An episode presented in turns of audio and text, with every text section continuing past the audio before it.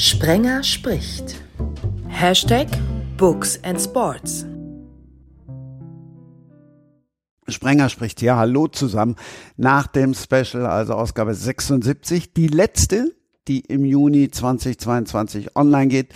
Damit ist schon wieder ein halbes Jahr um und vorbei. Die Zeit rast. Für viele endet ja im Juni auch das Geschäftsjahr. Für FußballerInnen oft Vertragsende. Eine davon begrüße ich. Hallo Anna Blesse. Hallo. Anna hat mit Anne Herzl nicht nur drei Buchstaben gemeint im Vornamen, sondern vieles mehr. Auch darüber sprechen wir in dieser Ausgabe. Schließlich ist der Juni der Pride Month. Hallo Anne. Hi. Der Aufstand, der zum Pride Month und viele mehr geführt hat, der Stonewall-Aufstand, fand am 28. Juni 1969 in New York statt. Der Mann in unserer Runde, also neben mir, der wohnt circa 160 Kilometer weit weg. Wo genau Jürgen Kahl war? In Connecticut, im wunderschönen Teil von Connecticut, Neuengland, viele Bäume, viele Wälder, äh, viele Hügel, ja, viel ähm, ruhige Stimmung. Darf ich aber kurz an der Stelle erwähnen, ich habe vor äh, im Jubiläumsjahr äh, vor drei Jahren habe ich eine Geschichte gemacht über den Stonewall-Aufstand und war vor der äh, vor dem Gebäude in dem kleinen Park, der dort eingerichtet worden ist, weil ich habe halt jahrelang in New York gelebt. Was hat dich nach USA verschlagen? Ähm, der Beruf und eine ganz wichtige äh, Person, nämlich meine Frau, die ähm, auch Journalistin ist und die die Chance hatte, hier festzuarbeiten. Und wir sind dann gewechselt gemeinsam, während ich frei geblieben bin, hat sie halt immer schön äh, stabil Geld verdient. Ich habe halt mehr, äh, ja, ich war das äh, Spielbein in der Beziehung, sie das Standbein, ich das Spielbein. Anna, jetzt muss ich ja sagen, die Ex-Mitspielerin Almut geht nach Amerika. Ist es auch was für dich? Ja, also das wäre auch was für mich. Ich hatte das sogar überlegt, jetzt bevor ich letztes Jahr meine letzte Saison eingeleitet habe hier beim VfL Wolfsburg, hatte ich kurz mal mit den Gedanken gespielt, ja, gehst du vielleicht oder versuchst du in die USA zu gehen. Äh, gerade auch den Verein, wo, wo Almut hingeht. Äh, Los Angeles ist, glaube ich, ein super Ziel. Ähm, aber ich habe das dann auch aus äh, privaten Gründen oder so Lebensweggründen dann einfach ad acta gelegt und habe gesagt, nein, ich bleib hier. Du machst aber jetzt trotzdem weiter. Warum nicht in Amerika und wo jetzt?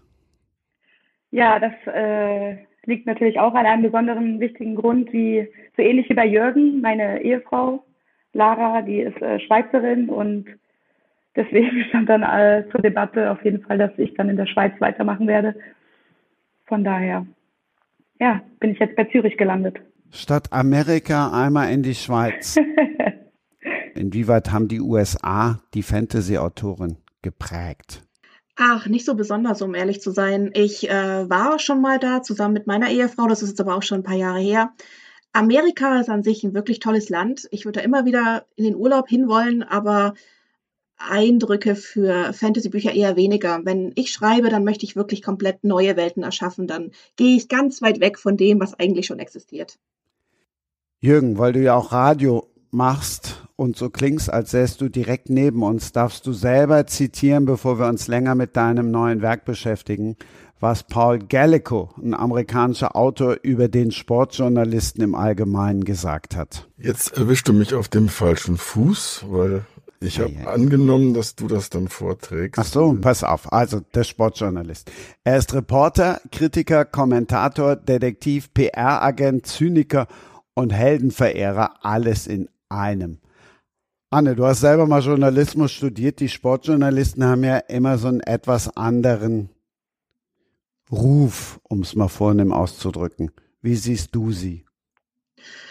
Naja, sagen wir es mal so, Journalismus war für mich eigentlich auch nur ein äh, Sprungbein zum Schreiben. Ich hatte mir am Anfang überlegt, hm, okay, Journalismus wird gemeinhin oft gern als brotlose Kunst bezeichnet. Sportjournalismus hat für mich jetzt nicht wirklich eine Rolle gespielt, weil ähm, ich persönlich bin jetzt nicht sehr sportbegeistert. Da ist meine Frau mehr drin als ich. Und äh, mein Gedanke dahinter war, hey, mach mal was in die Richtung, bilde deinen Horizont weiter. Das ähm, Journalismusstudium hat mir schon sehr viel gebracht, auch in Richtung Recherche. Aber im Endeffekt ähm, journalistisch tätig werden, tätig werden das äh, überlasse ich dann doch eher den Leuten, die da mehr das Fable für haben. Da haben wir eine in der Runde. Wie sieht denn die Sportlerin, zweifache Champions League-Siegerin, siebenfache deutsche Meisterin und neunfache DFB-Pokalsiegerin, wie siehst du denn Sportjournalisten? Ja, es äh, ist sehr, sehr wichtig für den Sportler, weil die ja dafür sorgen, dass wir dann irgendwie an die Öffentlichkeit kommen und sind auch irgendwo unsere Sprachrohre. Ähm, ich habe es immer gerne, wenn die Sportjournalisten ja nicht so nach Schema arbeiten, wenn die auch mal so Fragen stellen, die ein bisschen, einen ein bisschen herausfordern oder einen auch den Freiraum geben bei den Antworten. Äh, genau. Also ich finde sie gut. Freiraum ist natürlich nach dem Spiel öfter mal schwierig. Finde ich jetzt so nicht. Also wenn du jetzt, wenn man jetzt sagt, so direkt nach dem Spiel und es wird dann halt, werden halt nur so Fragen gestellt, wo du irgendwie das Gefühl hast, dass du nur mit einer Floskel oder mit den üblichen Antworten äh, antworten kannst, dann hat man natürlich keinen Freiraum. Aber es gibt auch äh, Journalisten, die gerne mal ja so fragen, dass man dann als als Sportler selber dann auch irgendwie was mit ja in die Antwort reinbringen kann und dann könnte eine weitere Folgefrage folgen. Also dann gibt, gibt der Journalist dann eigentlich die Möglichkeit oder so eine Vorlage, wie man schön jetzt sagt, äh, ob man da vielleicht weitersprechen möchte oder nicht oder tiefer darauf eingehen möchte. Ich weiß nicht, ob es bis nach Amerika geschwappt ist. Auf jeden Fall, hier wird immer noch drüber gesprochen, über das Toni Groß Interview nach dem Champions League Finale. Das ist eine sehr deutsche Geschichte, das hat ja auch Herr Groß gesagt. Äh, das schwappt nicht so einfach rüber in andere Bereiche.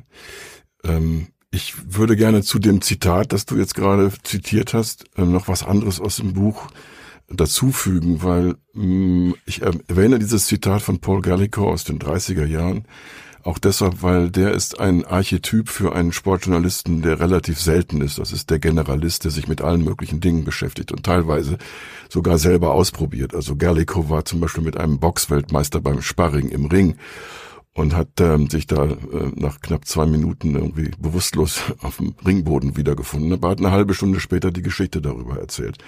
Und mein Plädoyer auch in diesem Buch ist, äh, da geht es darum zu sagen, es gibt ähm, mehr im Sportjournalismus als jetzt wirklich nur nach dem Spiel ähm, frisch Toni Kroos äh, irgendetwas zu fragen. Eigentlich finde ich, ähm, dass äh, davon werden wir quasi über ähm, ständig kriegen wir das serviert im Fernsehen und in anderen Medien, äh, was ich gerne, ähm, ja, was ich gerne wo ich, wofür ich gerne werben möchte, ist, dass man sich mehr mit den Hintergründen und den Zusammenhängen beschäftigt.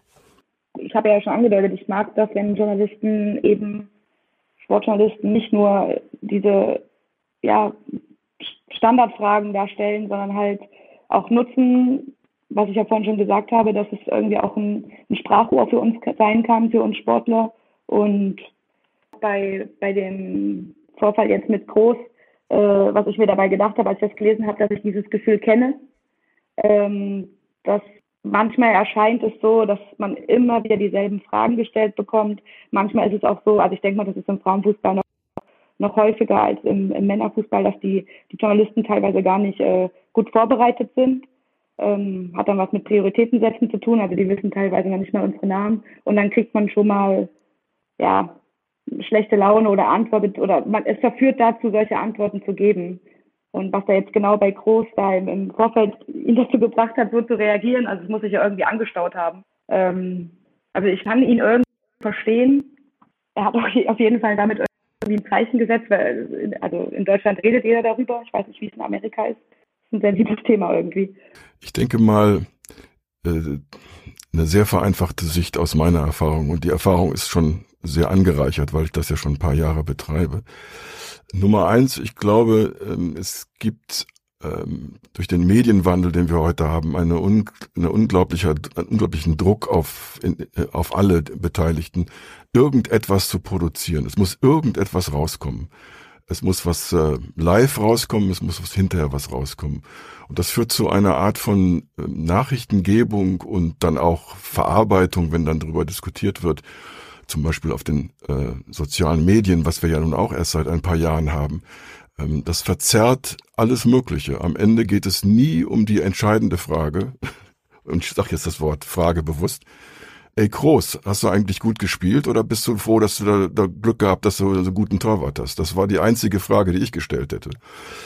Ähm, weil Groß hat das Spiel ja nicht gewonnen, sondern der Torwart, der Madrilen. Ähm, und ähm, das ist aber so. Die, die, die wollen, die Sportler wollen auch, äh, ich sage jetzt mal nicht alle Sportler, aber die meisten Sportler wollen auch nur bestimmte Fragen akzeptieren. Und die haben genug Power inzwischen, genug Ausstrahlung, genug Selbstbewusstsein, um auch zu sagen, nee, das betrifft bestimmt nicht jetzt die meisten Frauen im Sport. Ich glaube, die haben es wirklich schwer und die sind auch anders im Umgang mit Journalisten, wie ich das kennengelernt habe. Sie sind eher bereit, ähm, auf die Journalisten einzugehen, weil sie wissen, sie haben einen schweren Stand, sie müssen sich äh, ständig anstrengen, wahrgenommen zu werden und sind schon froh, wenn Journalisten kommen. Also die Frauen sind noch nicht so selbstbewusst wie die Männer, aber das wird noch kommen. Ich bin ganz sicher, die Frauen werden ähnlich ähm, ja, sich so darstellen wollen, wie sie das für richtig halten. Und dann wird es mehr zu solchen Konstellationen kommen.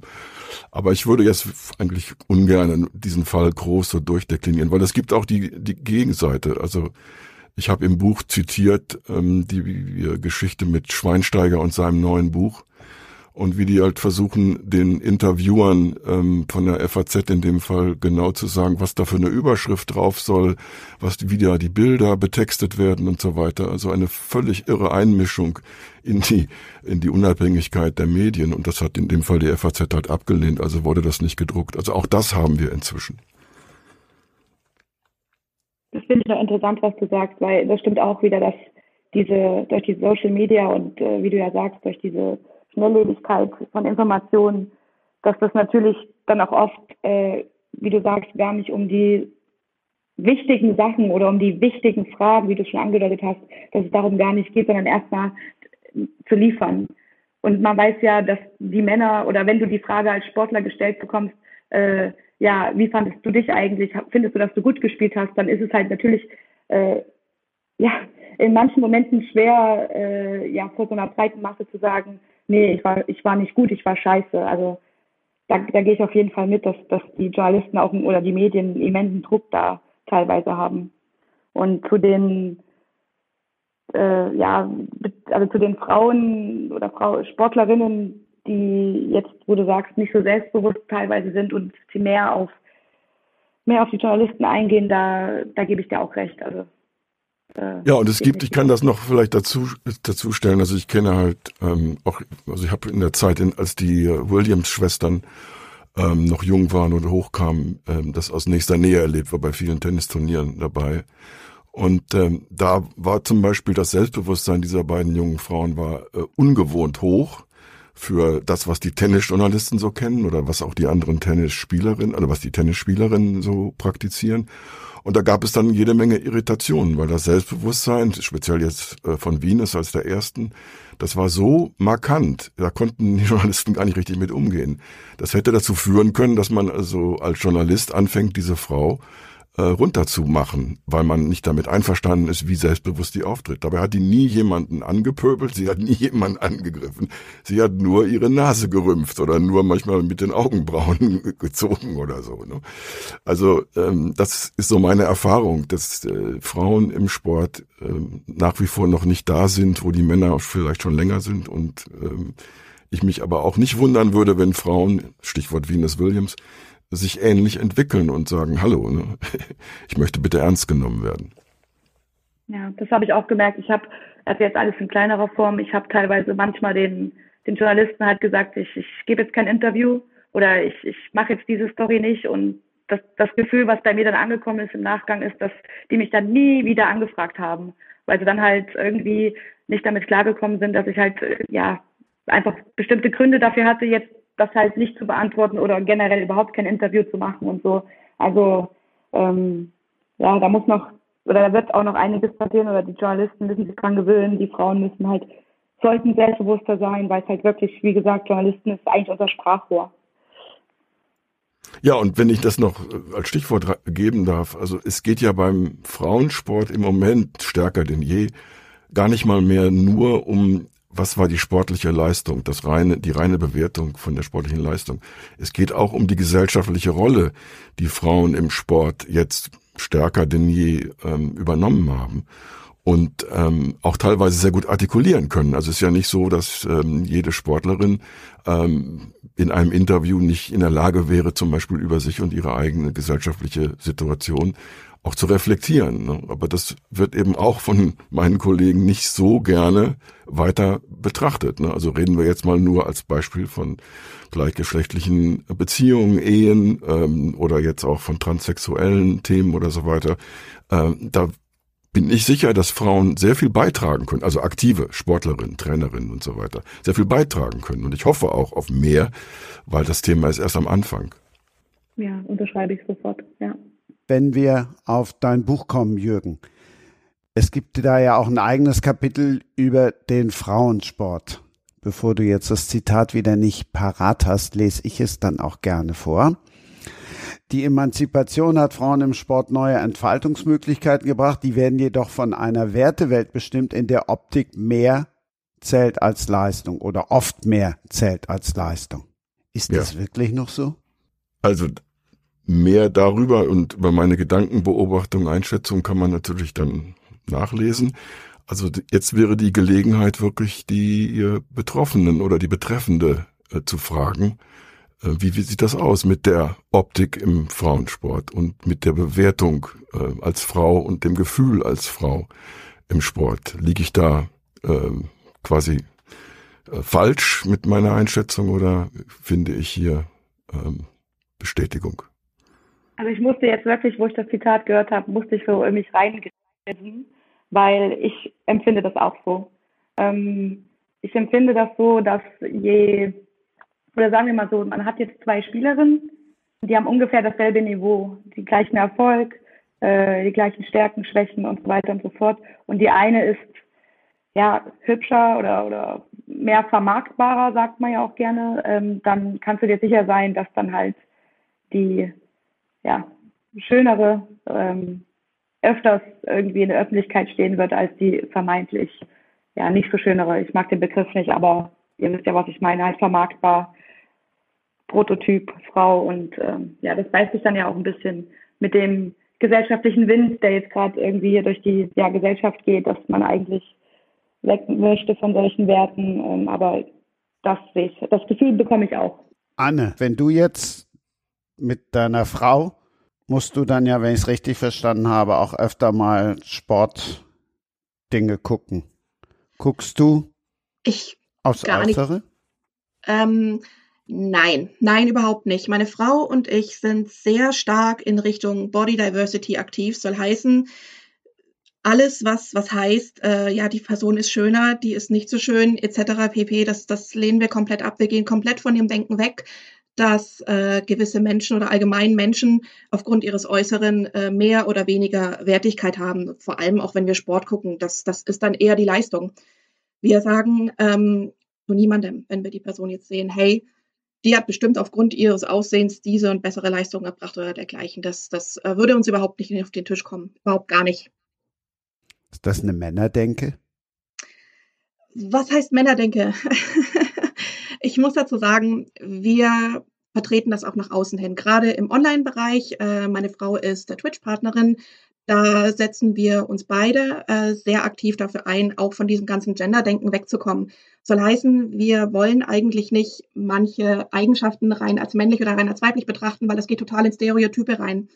Wir versuchen, das eher so differenziert zu betrachten, so in Richtung Privilegien. Wer kann es sich leisten, so zu denken, ohne deswegen schief angesehen zu werden? Was mir auch immer einfällt, ist, wenn ich jetzt sowas höre mit schön und hübsch und attraktiv, dann denke ich mir als Anna immer so, ja, aber Geschmäcker sind verschieden. Wie kann man denn so einfach sagen, die ist nicht schön, aber vielleicht findet irgendjemand anders ja diejenige ja wunderschön, ne? Und ich meine, wunderschön finden hat ja nicht, ist ja auch manchmal einfach ein Gefühl, das kommt ja auch von innen. Und da denke ich mir manchmal, äh, ja, wie du sagst, warum, warum nimmt sich jemand raus zu urteilen, ob was schön ist oder nicht? Also sage bewusst urteilen. Meinungen kannst du ja haben, aber ja, ist halt ein großes Problem. Mir fällt bei sowas immer auf, äh, weil wir ja angefangen haben, über Frauen und Sport zu sprechen.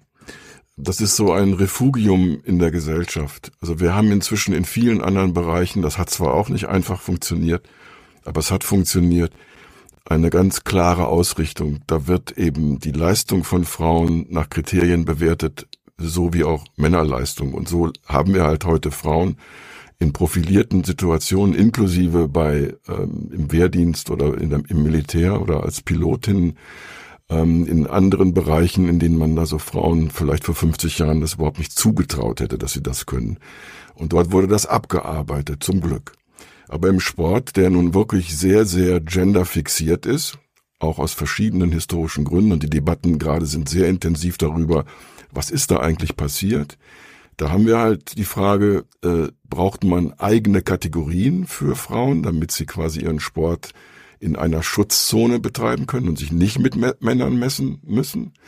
Oder sollten wir nicht ähm, das Ganze neu überdenken? Historisch ist Frauensport im Grunde sowas wie ein Appendix, wie ein Blinddarm von dem, was Männer vorher gemacht haben.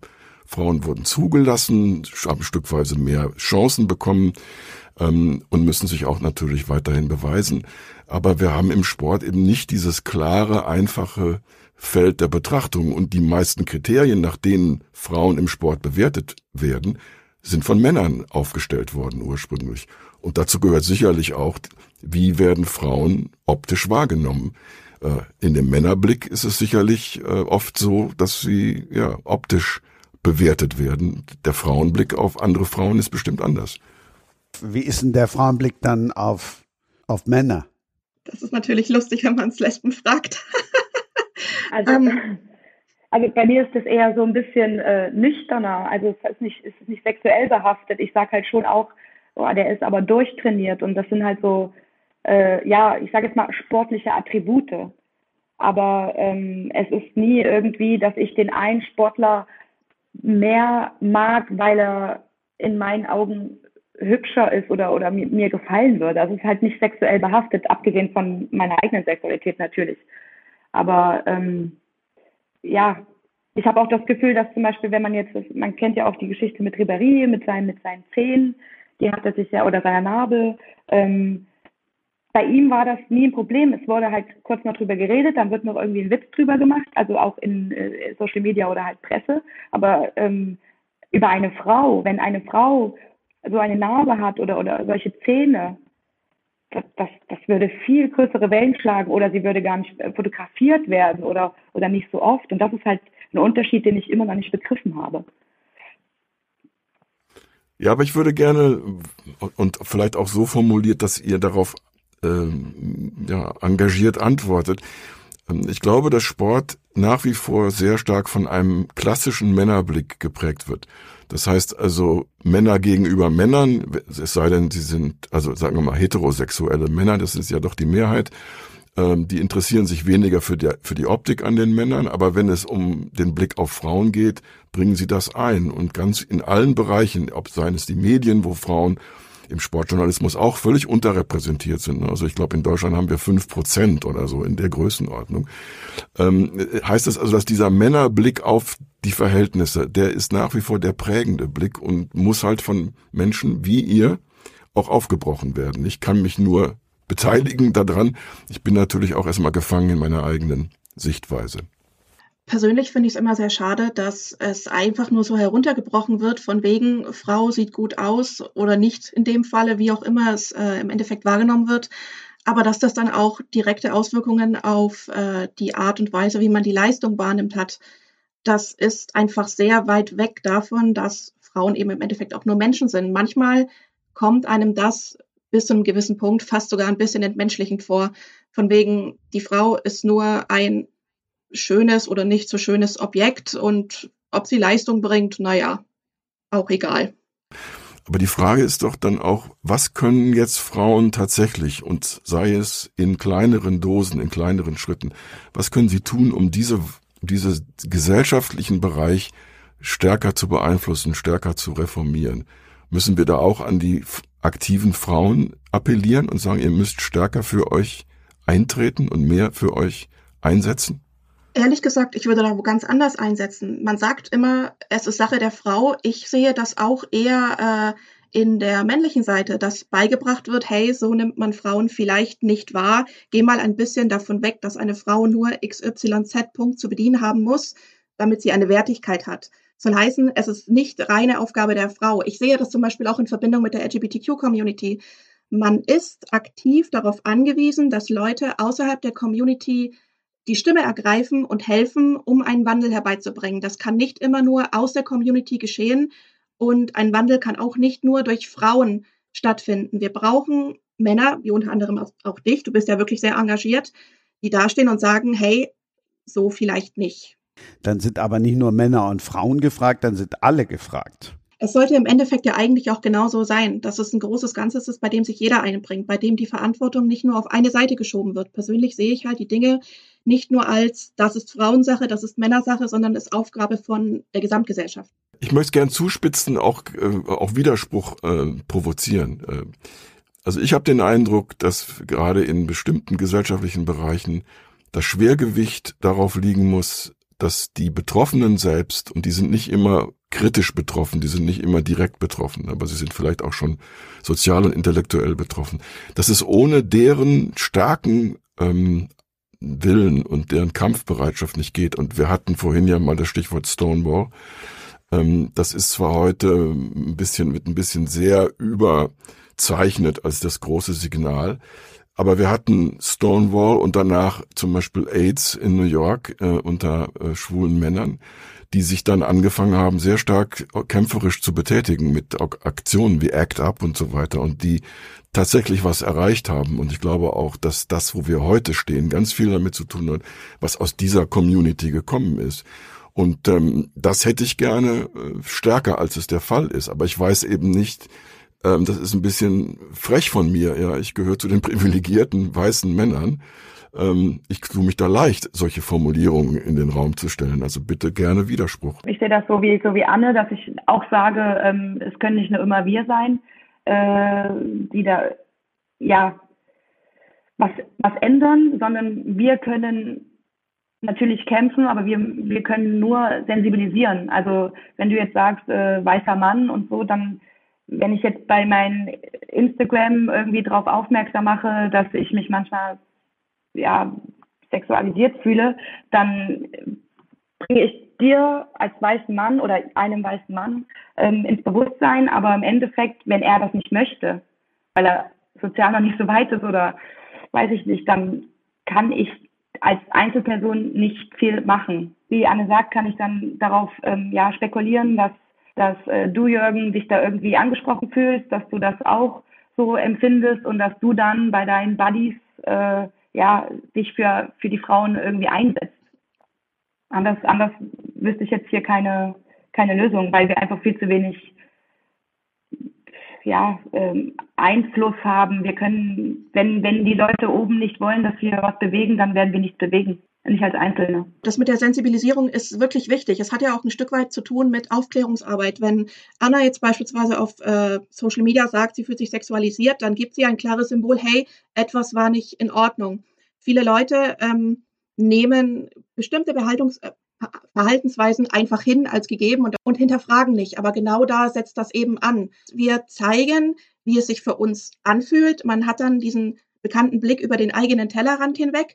Ähm, das ist für mich der Punkt, wo die Sensibilisierungsarbeit ansetzt, dass man ähm, eigene Probleme quasi vermittelt, eine andere Person hinterfragt sie, reflektiert sie, bringt sie vielleicht auch dann zu dem Freund, Kumpel, der sich vielleicht nicht so richtig verhalten hat, heran und dann kann ein Umdenken stattfinden. Man kann auch nur den Ansatzpunkt liefern das, was im Endeffekt daraus gemacht wird, das liegt einfach nicht in unserer Hand. Es gibt den schönen deutschen Spruch, das eine tun, das andere nicht lassen. Ähm, ja, jedes Individuum, das sich betroffen fühlt und auch eine Plattform hat, äh, sollte irgendwie laut geben und etwas formulieren und vielleicht auch einfordern.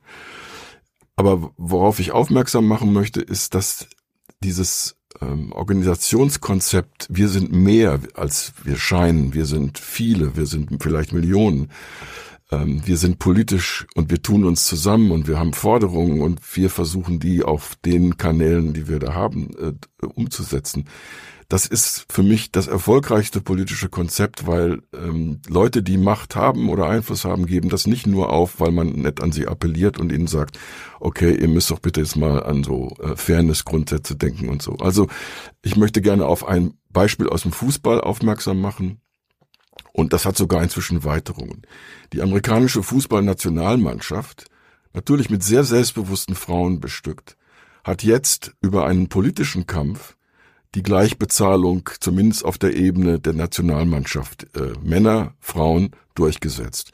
Dabei sind verschiedene Dinge passiert. Nummer eins, sie haben sich wirklich zusammengetan. Nummer zwei, sie haben ihre Forderungen bis hin zu Gerichts zu ziehen äh, durchgesetzt. Sie haben Boykotte angedroht, sie haben alles Mögliche gemacht. Sie haben unter anderem den Kopf des äh, Männerpräsidenten ähm, gekostet, weil der sich nun sehr, sehr beschissen verhalten hat zwischendurch.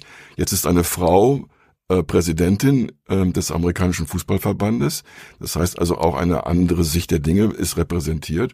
Und wir können jetzt zusammenfassend sagen, weil die sich engagiert haben, weil die sich zusammengetan haben, weil die auch die Medien hinter sich gebracht haben, wurde das zu einem sehr, sehr bemerkenswerten Erfolg. Auch wenn es nicht mehr ist als nur Gleichbehandlung. Ich meine, das muss man sich natürlich doch mal vergegenwärtigen. Es ist nicht wirklich Sonderbehandlung, es ist nicht Privileg, es ist nur Gleichbehandlung. Aber das ist das, was wir auch aus der schwulen Bewegung lernen können. Diese Art des Zusammenkommens, politisch kämpfen, demonstrieren, protestieren. Ohne das geht es nicht. Me Too ist auch so ein Beispiel. Ohne das geht es nicht. Das darf man nicht vergessen. Also ich will nicht das kleinreden, was ihr gesagt habt. Ich will nur sagen, da muss es hin, politisch werden, laut werden. Ehrlich gesagt, ich sehe das gar nicht als Kleinreden. Ich sehe es eher als richtige Richtung und ergänzend, weil das eine geht mit dem anderen Hand in Hand. Natürlich ähm, engagieren, laut werden, manchmal sogar, ich sage das wirklich gerne, unangenehm werden, nicht pöbelnd, aber kein Protest kann stattfinden, indem man nett bitte, bitte sagt, um dich jetzt zu zitieren, weil sonst kommt im Endeffekt keine Änderung. Unangenehm. Das werden wir gleich im zweiten Teil. Unangenehm wird's jetzt. Natürlich nicht für die Frauen, sondern für Jürgen. Schieß los. Wie kannst du ein Buch nennen, das da heißt, der Stoff aus dem Helden sind? Muss es nicht heißen, aus dem Heldinnen sind? Also die, die Prämisse für die Frage ist etwas quer oder queer, wie wir vielleicht jetzt sagen würden. Ähm, weil muss es denn sein? Also die Frage ist ja nicht unbedingt, muss es sein? Also das wäre meine erste Antwort. Äh, ich habe da zwei Gedanken dazu. Nummer eins, ich lebe intensiv im englischen Sprachraum, wo das überhaupt kein Thema ist. Das entschuldigt nicht, dass ich, wenn ich ein Buch für deutsche Leser mache, ähm, diese Entscheidung treffe. Aber ich bin selber auch nicht äh, davon überzeugt, dass diese sprachlichen Übungen, die jetzt seit ein paar äh, Jahren äh, existieren, ähm, wirklich für alle bindend sein sollen. Ich bin absolut einverstanden, wenn jemand das dann nicht nett genug von mir findet und mich auch dafür kritisiert. Aber ich finde, dass wir äh, Sprache nicht so einfach ähm, ja in dem Fall auch wirklich massakrieren sollten, weil das, das Resultat ist keine schöne Sprache die Sprache wird nicht besser. Sie wird vielleicht interessanter, lebendiger, zeitgerechter, was auch immer, aber sie wird nicht schöner. Also diese Form, die wir jetzt haben, teilweise, also mit Doppelpunkt zwischen Silben oder diesen Sprechpausen und so, also das ist nicht meine Welt. Ich kann das bis zu einem gewissen Punkt nachvollziehen, aber gleichzeitig, es geht ja nicht um schöner oder massakrieren oder dergleichen. Es geht um, naja, Inklusion. Man muss bedenken, äh, gerade was äh, Gendern und Geschlechter und alles angeht, man möchte ja auch Menschen ansprechen, die nicht im binären Spektrum sind, also nicht nur rein männlich oder weiblich. Und äh, in dem Ko äh, Kontext sind so Sachen wie äh, Doppelpunkt oder Asterik schon recht gut, weil es spricht die Leute halt mit ein, mit an. Es bezieht sie ein. Gerade wenn unsere deutsche Sprache sehr, sehr eigentlich nur auf äh, die männliche Variante gemünzt ist, ist es doch eigentlich ganz schön, wenn man auch mal alle anspricht. Ich bin da, ich bin da noch nicht fertig mit meiner Meinungsbildung, weil ich sehe es auf der einen Seite natürlich wie Anne. Ich, Sprache ist mächtig, Sprache hat Kraft äh, und kann was bewirken, aber ich sehe es zum Teil auch so wie Jürgen, dass halt Sprache auch irgendwie also ich denke jetzt, ich denke jetzt wirklich live, ne? Sprache ist ja auch irgendwie äh, ein kulturelles Gut und ich finde auch, dass es so super schwer ist, äh, das so zu sehen. Aber andererseits entwickelt sich unsere Kultur ja auch wieder, so dass ich dann wieder dahin komme, ja, dann lass uns diese Punkte machen, wie Jürgen gesagt hat. Und es ist ja eigentlich nur für was Gutes. Ähm, ich für mich, für mich persönlich muss aber sagen, wenn, aber vielleicht ist es auch einfach, weil ich so aufgewachsen bin, äh, wenn ich da Helden lese, fühle ich mich auch angesprochen. Als ähm, das ist dann kein Versuch, bitte mich selbst zu verteidigen oder zu rechtfertigen, aber ich möchte mal auf so Probleme aufmerksam machen. Also es gibt eine Geschichte in dem Buch über den sexuellen Missbrauchsfall der amerikanischen Turnerinnen, was ja nun wirklich weltweit für sehr viel Echo gesorgt hat. Und die Überschrift ist relativ äh, harmlos für unsere Diskussion gerade. Also Jane Doe versus das Establishment. Aber wenn ich jetzt die Unterzeile dazu lese, der Fall der amerikanischen Turnerinnen, äh, Femininum, demonstriert nachdrücklich, wie schwer der Kampf gegen sexuellen Missbrauch im Sport ist. Verbände und Funktionäre schützen lieber die Täter als die Opfer. Ich hätte jetzt angeboten für ein, ja, also ich kann noch gendern, Funktionäre, ich kann noch Täter äh, und ich kann noch Opfer gendern. Wenn ich das gemacht hätte, wäre das ein unlesbarer Text geworden.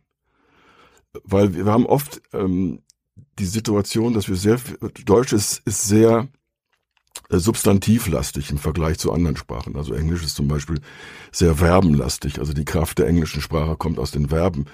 Die, die intellektuelle Kraft der deutschen Sprache kommt hauptsächlich aus den Substantiven. Das heißt, wir bauen Sätze mit sehr vielen Substantiven. Und wenn dann solche äh, Begriffe auftauchen, die im Grunde äh, irgendeine Art von Generik brauchen, damit wir nicht uns aufhalten an der Frage, um wen geht's hier, Frauen, Männer, nicht und so.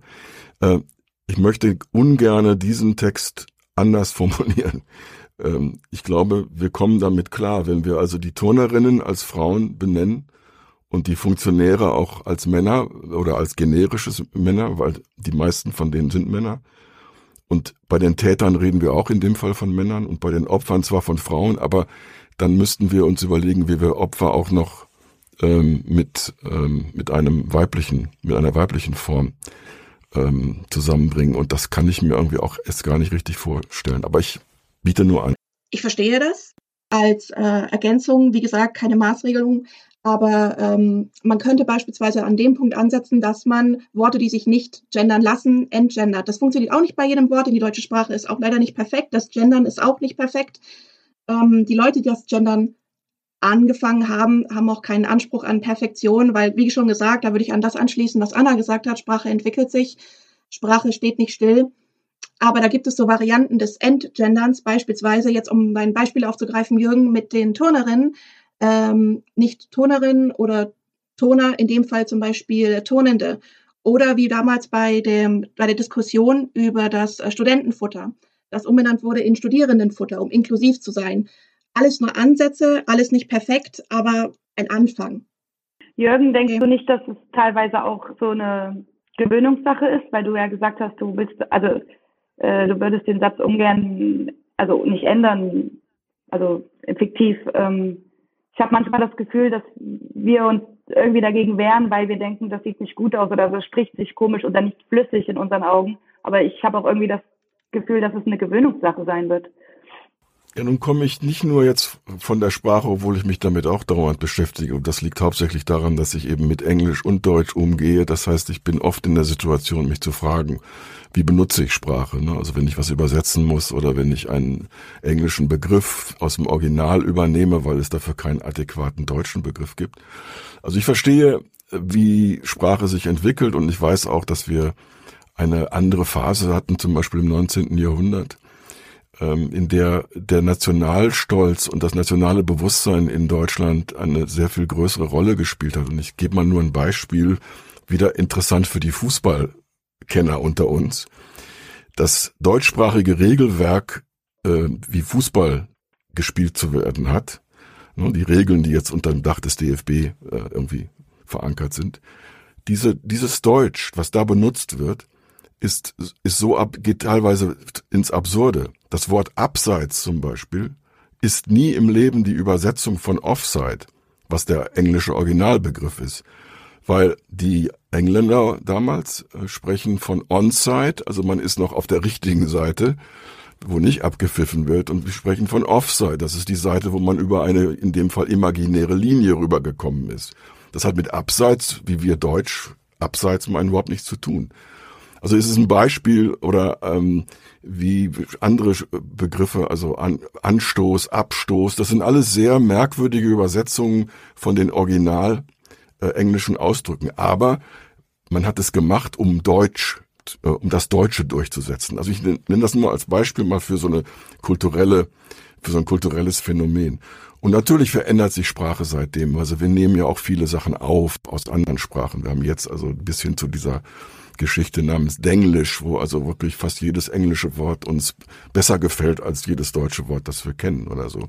Also das ist auch so ein Beispiel, wie sich da Dinge verändern ähm, wie sich die, die Rechtschreibung verändert und so weiter. Aber ich komme für fast alles, was ich mache, von einer etwas holistischeren Seite. Also für mich ist auch Optik äh, gerade jetzt in der in der Spra also in der gedruckten Sprache oder in der ähm, ja Magazine, Bücher, das ist auch ein wichtiges Element. Ich habe auch ein bisschen Typografie mal gemacht in meinem Leben. Ich habe auch einen Blick für solche Sachen.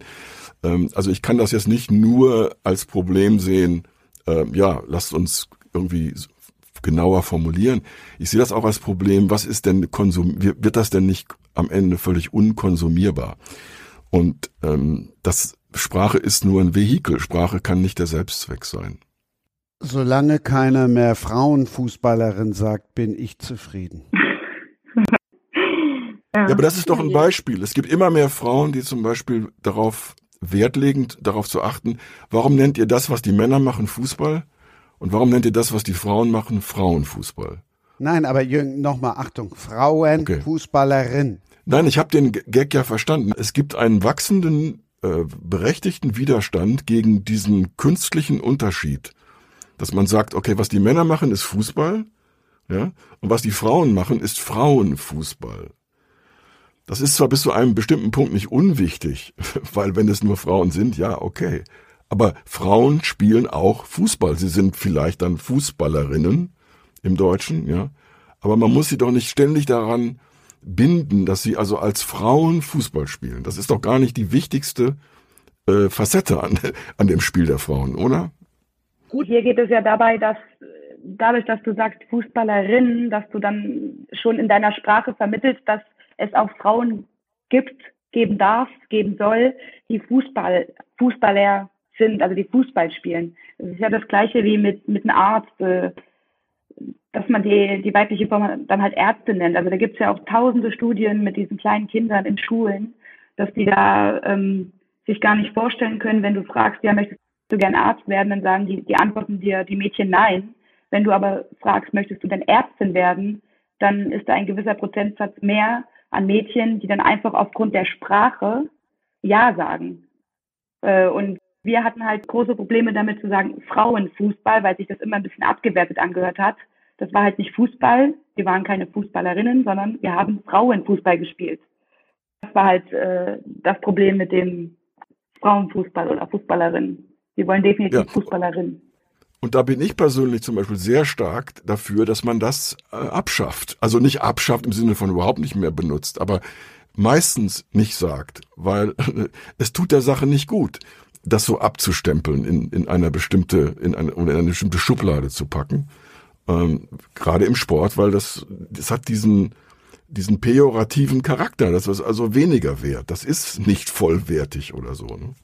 Wenn du Frauenfußball sagst, gebe ich dir recht. Das ist dann irgendwie auch in meinen Augen abwertend. Aber wenn du Fußballerin sagst, ist das eigentlich, äh, ich finde es nicht schlimm, weil ich bin halt eine Frau und ich, ich bin kein Fußballer und ich möchte nicht, dass ständig die männlichen Begriffe in der deutschen Sprache sind, weil ich eine Frau bin. Und finde ich das einfach nur durchaus schlau zu sagen, Fußballerin.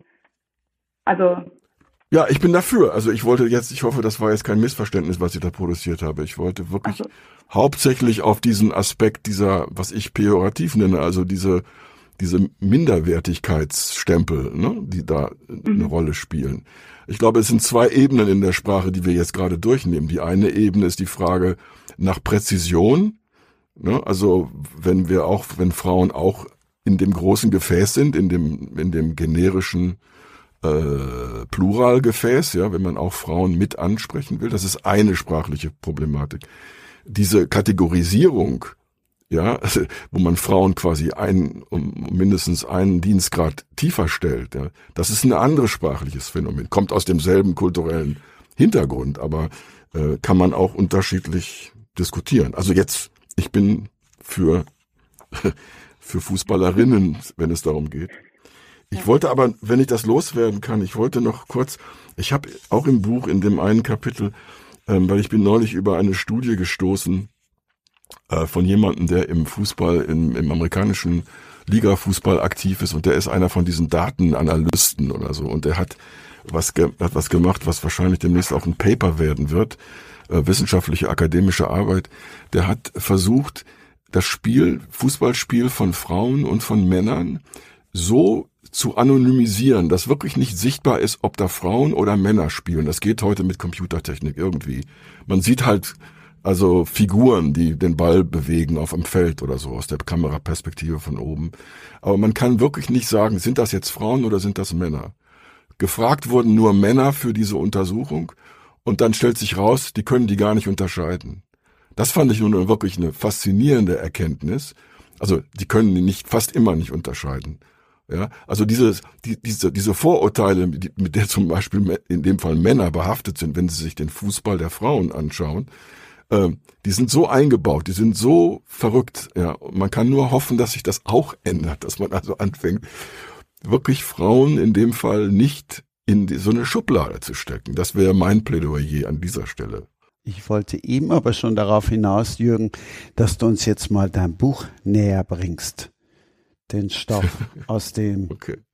die Helden Heldin. und Heldinnen sind gerade erschienen. All, ja, also mir ist es wichtig zu, weil wir gerade über, darüber gesprochen haben. Also es gibt ein eigenes Kapitel, Kapitel 3, mit mehreren Geschichten über, was ich also jetzt Frauenpower nenne, äh, und was in der äh, Schematik meines Buches mit dem Wort, doppelwürdigen Wort Reizstoff äh, übertitelt ist.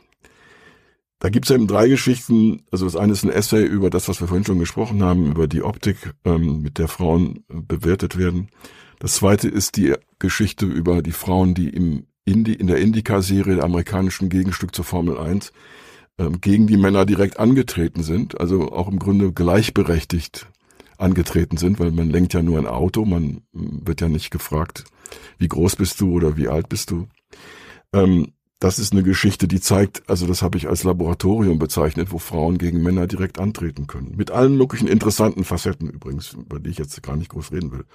Und ich habe mich beschäftigt mit einer sogenannten Freitaucherin, die eine, vor einigen Jahren Weltrekordlerin war und die da auch Männer abgezockt hat bei dem Versuch, so tief wie möglich zu tauchen, ohne Luft zu holen. Äh, auch ein Beispiel dafür, wie Frauen im Sport ähm, durchaus mithalten und nicht nur mithalten, sondern auch ähm, ja markante Punkte setzen können. Ansonsten geht es halt ganz viel um Männer in dem Buch, weil die sind nun mal erfolgreiche Sportler und auch die, die wir am meisten wahrnehmen. Das lässt sich ja nun nicht ändern, weil mein Buch ist nicht da der Versuch jetzt, ähm, sagen wir mal, die Geschichte des Sports neu zu schreiben, sondern ist der Versuch, sie auch auf eine bestimmte Art abzubilden. Es sind 33 äh, Reportagen, Essays und Interviews, also äh, Frage-Antwort das Buch ist relativ dick geworden, 400 Seiten. Ähm, es gibt fast für jeden, der sich für halbwegs für Sport interessiert, alles Mögliche, weil es sind alle möglichen Sportarten vertreten. Fußball ist relativ wenig vertreten, weil ich finde, das in Deutschland überrepräsentiert. Das muss ich nicht noch auch noch unterstützen. Dann geht es halt querbeet. Auch es geht um die Erinnerungskultur, es geht um unkonventionelle Geschichten, es geht um mentale Aspekte, ähm, es geht um, es geht auch um halbwegs witzige Sachen, also zum Beispiel hat André Agassi mal verraten, wie er erkannt hat, wie Boris Becker aufschlägt, weil der Boris Becker Aufschlag war eben sehr schwer zu retournieren und ähm, der hat dann rausgefunden, dass er am Gesicht von Becker eine Spur hat, die äh, in, zu erkennen gibt, in welche Richtung der Ball kommt. Dann kommt er aber in das nächste Problem. Er möchte jetzt Becker nicht mitteilen, dass er das rausgefunden hat. Also kann er das nur in bestimmten Situationen anwenden. Und das erzählt er halt in, der, in dieser Geschichte. Es gibt ähm, aber auch, ähm, ich gehöre zu den wenigen, die das allerletzte offizielle Spiel von Steffi Graf gesehen haben. Und ähm, da ist sie einfach ausgestiegen, ist sie mitten im Spiel ausgestiegen, hat gesagt, sie ist verletzt und so weiter. Und habe dann später rausgefunden, dass sie uns angelogen hat ähm, sie hatte von Anfang an, als sie zu dem Turnier geflogen ist, ähm, keine Lust mehr und wollte aufhören. Was ist die Pointe der Geschichte? Äh, dass sie nicht einfach losgezogen ist und uns alle ratlos zurückgelassen hat, sondern dass ich gesehen habe, dass sie in ihrem letzten Game, wie wir das im Tennis nennen, alle Schläge, die wir vorher nicht von ihr gesehen konnten, gezeigt hat. Ich weiß bis heute nicht warum. Sie hat Volley gespielt, sie ist zum Netz gegangen, sie hat alles Mögliche gemacht. So als ob sie sich quasi von sich selber verabschiedet hätte und nicht von uns. Und das ist eben auch eine Geschichte. Also das Buch ist voll mit äh, allen möglichen Erfahrungen, Eindrücken, Erlebnissen, ähm, aber auch ja, Gedanken, die ich mir gemacht habe im Laufe der Jahre und so weiter und so weiter. Klingt sehr detailliert, es klingt sehr tiefgehend. Interessanterweise, das habe ich jetzt so äh, vom Titel her nicht drauf schließen können, aber klingt nach einer guten Sache, die man sich definitiv mal geben könnte. Also ich finde, das ist zwar ein bisschen Selbstbespiegelung, aber ich finde, es ist eine Art von Lesebuch. Man muss das nicht in einem durch äh, sich durchnehmen, ne, von vorne bis hinten. Man kann sich was raussuchen ähm, und vielleicht auch dann Dinge entdecken, die einem so nicht äh, bekannt waren. Und äh, das wäre jetzt meine Hoffnung, dass sich äh, Menschen finden, die sagen, okay, das klingt interessant genug. Ich dachte, es ist ein ideales Buch für die Großmutter, die ihren Enkeln oder Enkelinnen äh, zu Weihnachten was schenken möchte. Und nicht weiß, was sie, äh, was sie da schenken soll, weil da ist ganz viel drin. Bis Weihnachten ist ja noch ein bisschen Zeit. Anna, was liest du eigentlich für Bücher? Ja, querbeet. Also alles verschiedene. Ich mag Bukowski. Ich bin gerade auf Sibylle Berg hängen geblieben. Ähm, aber ich lese auch russische Literatur. Also es ist immer so querbeet. Russisch, wie kommst du auf russische Literatur? Ja, ich habe hab mir mal, ähm, ich wollte so Weltliteratur mal lesen und dann kommt natürlich auf Dostoevsky und sowas. Und da bin ich irgendwie drauf hängen geblieben auch. Zufall einfach. Was mit Fantasy? Ja, ich mag das. Ich lese das auch gerne. Wie gesagt, ich lese querbeet. Also es sind immer so Phasen, die ich habe oder auch wenn ich einfach äh, mal ein Buch in der Hand halte, äh, dann hole ich mir das einfach und probiere es aus. Ähm, Jürgen, du hast mir einen wunderschönen Satz in der Mail geschrieben. Hast du ihn parat oder soll ich ihn vorlesen, was du zu Fantasy gesagt hast? Das geht auf dich. Okay. Ich kenne mich bei der Mythologie. Ich kenne mich bei der Mythologie. Ey, du solltest ihn vorlesen. Du schaffst das, du schaffst ja. das. Ich kenne ich kenn mich. Du hast so wenig Stress heute. Du hast so, ja. gute, so viel gute Kommentare, so viele gute Leute hier sitzen. Hab ich Streng nie, Ja, deshalb, das ist das Problem, wenn ich dann raus bin, wenn ich da mal sprechen muss. Also, ich kenne mich bei der Mythologisierung von Sport sehr gut aus, was so etwas wie die Fantasy-Dimension von Sport ist. Anne, das müsste das man erklären. Ne? Ja, oder Anne, klingt das bitte, als, ja bitte. Klingt das nach begeistertem Fantasy-Leser? Das klingt, als würde ich es nicht verstehen und bräuchte eine Erklärung. also was ich als Mythologisierung einstufe, ist eine, eine andere Ebene als die, nennen wir sie mal, Realität. Ne? Also das, was da wirklich stattfindet, was gezählt werden kann, was ja im Sport auch ein wichtiger Faktor ist, wofür es Personen gibt, die handeln, die sich auch vielleicht artikulieren, vorher, nachher, wie auch immer. Das ist die, die Realität, also der, ähm, der, das ist der Sachbuchbereich von, von, äh, von Sport. Ne? Und die sehr stark aus Amerika äh, hochgekommene Mythologisierung von Sport, wo man diese Figuren überhöht und ihnen also einen, einen gesellschaftlichen Sonderstatus zubilligt und nicht nur sagt, oh, die machen jetzt hier viel Geld und so weiter, sondern die haben uns was zu sagen, die haben, die haben Signalkraft. Was in manchen Fällen auch stimmt, aber in manchen Fällen auch wirklich der Fantasie der Leute entspringt, die diese Figuren überhöhen wollen.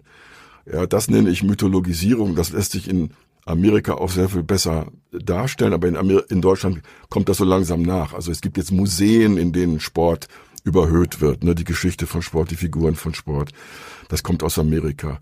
Aber auch äh, da, selbst Videospiele, äh, auch aus Amerika, sind ein Teil von diesem Prozess, in dem man also diese Figuren wenn sie auch im Grunde virtuell auftauchen, aber man kann sie irgendwie bedienen, man kann sie beeinflussen und so weiter.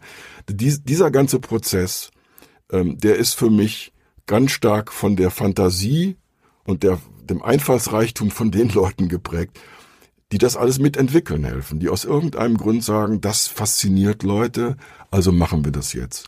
Ich hoffe, das war jetzt eine halbwegs brauchbare äh, Erläuterung.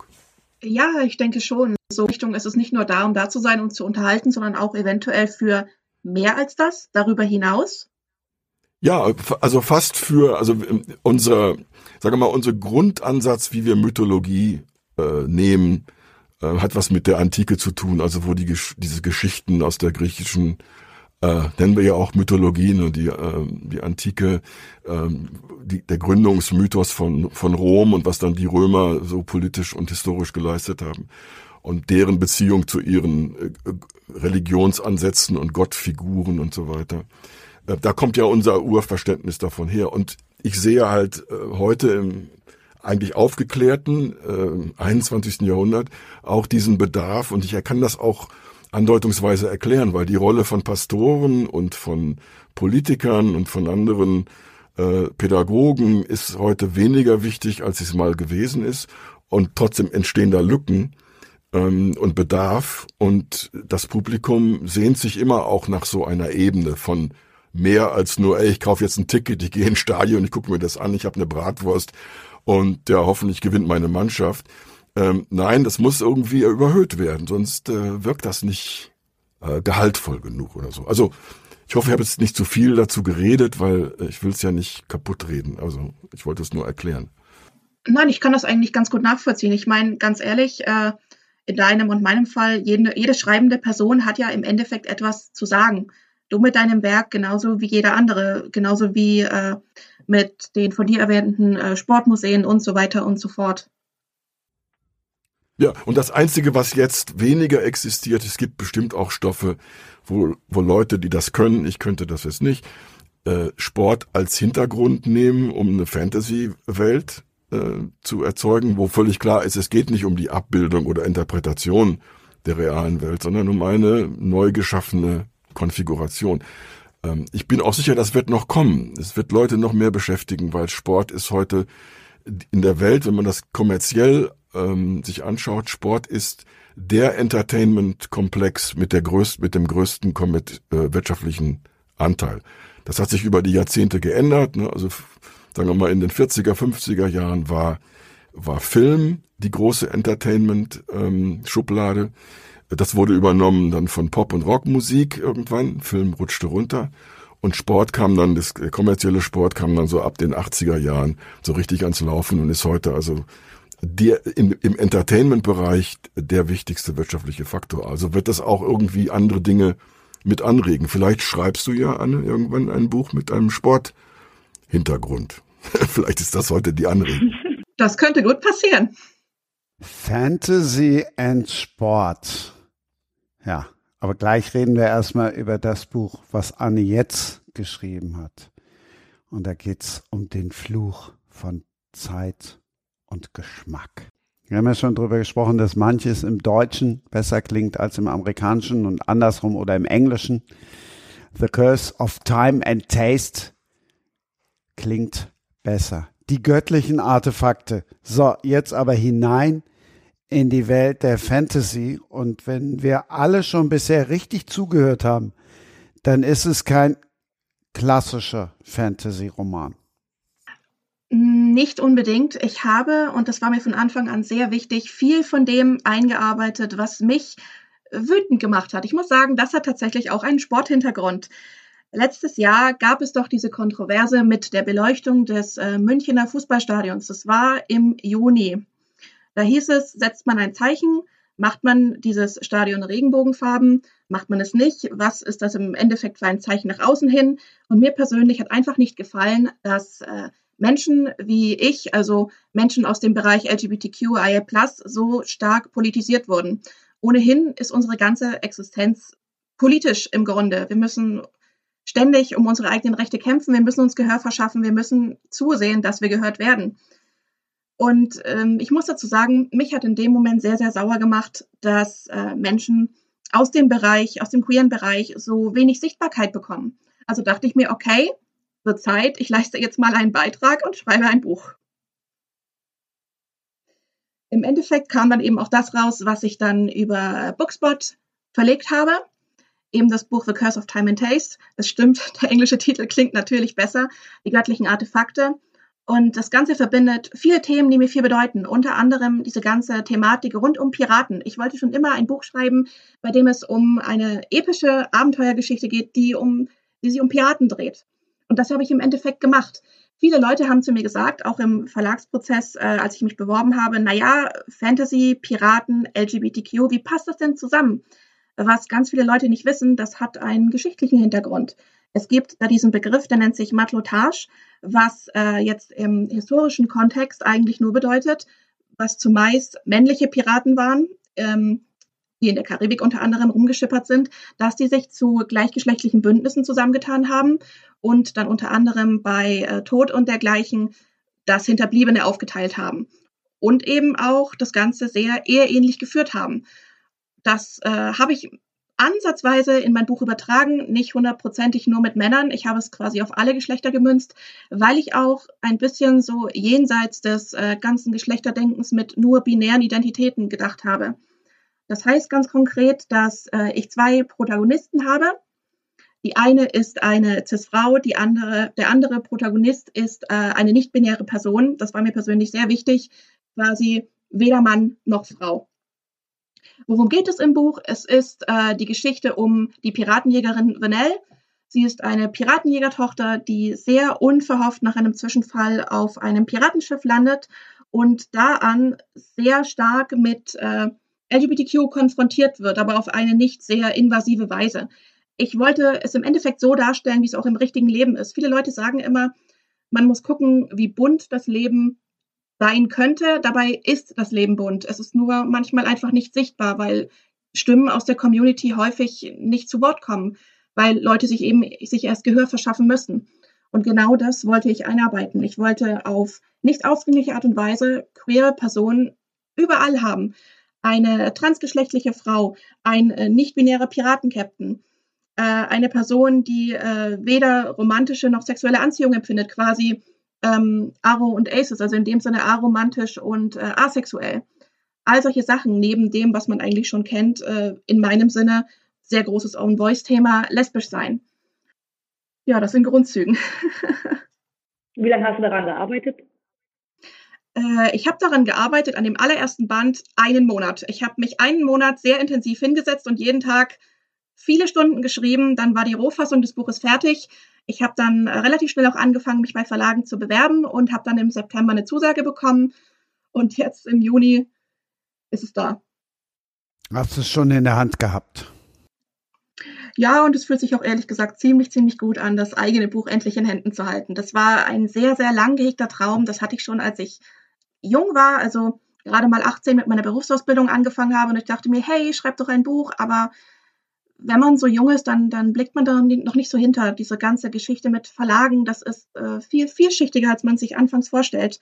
Ich habe das dann jahrelang liegen lassen. Jetzt bin ich 30, mit 29 habe ich angefangen und naja, mit 30 hat man dann den Traum vom eigenen Buch dann doch mal erfüllt. Jürgen, du hast ja dein erstes Buch, weiß ich nicht, mit wie vielen Jahren in der Hand gehabt? ja, auch so. Äh, hat eine Weile gedauert. Aber das liegt dann auch am, am persönlichen Werdegang, also bevor ich mir das zugetraut habe. Äh, und ich habe nur Sachbücher geschrieben in meinem ganzen, äh, in meiner ganzen Zeit. Bevor ich mir sowas zugetraut habe, da ist viel Zeit vergangen und ich hatte das Gefühl, ich muss ganz viel lernen. Also das Handwerk des Journalismus, das Handwerk des Schreibens. Und dann hat sich's halt ergeben, das war so Anfang der 90er Jahre, da war ich halt, äh, schon auch schon über die 30. Das äh, ist mir dann so zugelaufen, ein Buchprojekt, das war so die Nummer eins. Und dann kam halt in loser Folge eben äh, einige. Und es gab auch Phasen, in denen ich mich kaum ums Bücher schreiben oder Bücher machen gekümmert habe. Man ist ja nicht immer gleich inspiriert oder so. Und erst seit zwei, drei Jahren, vier Jahren hm, bin ich wieder intensiver dabei, mich mit, mit sowas zu beschäftigen. Und das, äh, dieses Buch jetzt war äh, eigentlich sogar sehr lange in der geistigen Vorbereitung. Also nicht so ganz praktisch. Also da sitzt man dann äh, seit Jahren dran, aber es hat, ähm, es ist gereift über viele Jahre, viele Jahre, weil ähm, ich halt Dinge gesammelt habe und Eindrücke gewonnen habe und das Gefühl hatte, es muss doch einen Grund geben, mal das Ganze irgendwie zusammenzubringen und als Gefäß zu präsentieren. Und ähm, dazu brauchte ich dann aber auch jemanden, der also ein netter Verleger in Hildesheim Arete Verlag, der das genauso gesehen hat, so dass ich dann auch die Chance hatte, das rauszugeben. Wobei ich gehöre nicht zu den Leuten, die sich davor zurückschrecken, auch mal ein Buch im Selbstverlag rauszubringen. Das habe ich auch gemacht. 2019 mit meinem Lance Armstrong Buch. Das wollte nämlich keiner und ich wollte aber, dass es rauskommt. Also habe ich es dann gemacht. Anna, du bist ja innerhalb von kurzer Zeit die zweite Spielerin, die beim VfL Wolfsburg unter Vertrag gestanden hat. Pia Wolter war in Ausgabe 74 mit Marco Bode und Dietrich Schulze-Marmeling. Die beiden haben der sofort ein Angebot gemacht, Autobiografie. Oder Biografie besser gesagt. Was bei dir? Autobiografie, ja oder nein? Und du hast jetzt zwei gefunden, darfst dir einen davon aus, darfst dir einen aussuchen. Hm. Ja, da kann ich mich ja gar nicht entscheiden. Nee, aber, aber dann ohne Flachs käme für dich in Frage, irgendwann ein Buch zu schreiben oder mitzuschreiben oder schreiben zu lassen über dich, also dein Buch Leben? Zu ja, Buch zu schreiben will ich schon gerne, aber wie Jürgen sagt, da muss man sich dazu bereit fühlen und ich weiß einfach nicht, ob ich jemals sein werde. Ähm, Biografie, ich hätte auf jeden Fall einiges zu erzählen, aber dann ist halt die Frage, ob ich das möchte. Ne? Es gibt auf jeden Fall viel zu erzählen. Darf ich mal ein Stichwort nennen? Bitte? Ich habe mich gerade auf deiner Wikipedia-Seite getummelt und da steht, am 24. Mai 2015 wurde sie von Bundestrainerin Sylvia Knight aus dem endgültigen Kader für die Weltmeisterschaft 2015 in Kanada gestrichen. Das muss ziemlich einschneidend gewesen sein. Magst du mal darüber sprechen? Weil es gibt in meinem Buch eine Geschichte, die kann ich dann immer noch erzählen, die dieses, die dieses Problem oder diese Situation auch versucht darzustellen. Aber natürlich spielst du jetzt keine Rolle in meiner Geschichte, deshalb möchte ich deine Geschichte gerne mal kurz hören. Wie ist es dir da ergangen?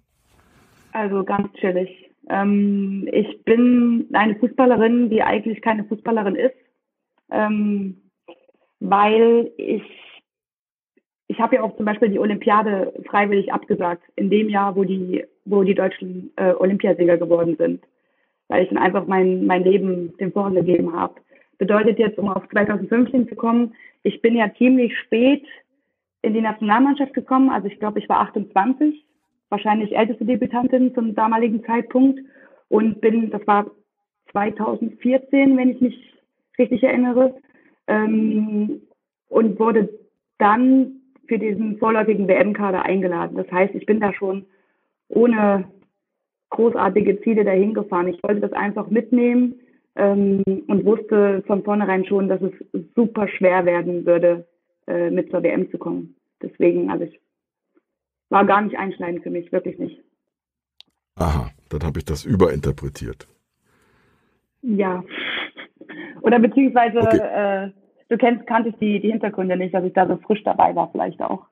Na, ich kenne ja nur den Eintrag im Wikipedia, den hast genau. du ja genau. nicht verfasst und der ist ja auch sehr knapp. Aber vielleicht darf ich an der Stelle mal die Geschichte loswerden, die dann im Buch steht. Ähm, ihr habt wahrscheinlich als, also zumindest in unserem, in unserer Gruppe äh, gibt es ja drei fußballaffine Menschen. Ihr habt wahrscheinlich alle ein, eine Idee von dem Wembley-Tor 1966 wie also ein Tor, das keines war, dazu beiträgt, dass die deutsche Mannschaft das Endspiel gegen England verliert. Und für England ist das bis heute der einzig wirklich ganz große Erfolg im internationalen Fußball. Damals wurden die Deutschen ja so ein bisschen also bemitleidet und sind, sind benachteiligt worden und so weiter. Und das hat sich auch in so einer Art von Mythos gesteigert. Ne? Und heute erinnern sich immer noch Deutsche auf jeden Fall an das Tor, das 3 zu 2 von 1966. Die Engländer sehen das übrigens ganz anders. Aber es gab auch auf englischer Seite einen, der damals verloren hat.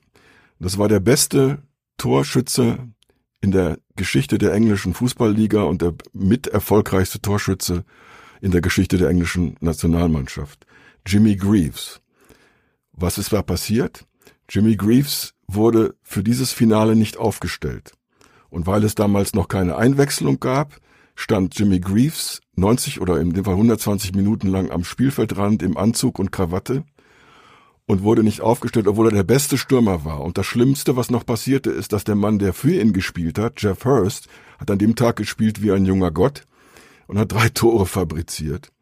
Und die Karriere von diesem Jimmy Greaves ist danach richtig schlecht weitergelaufen. Der Mann ist irgendwann im Alkoholismus gelandet und so weiter.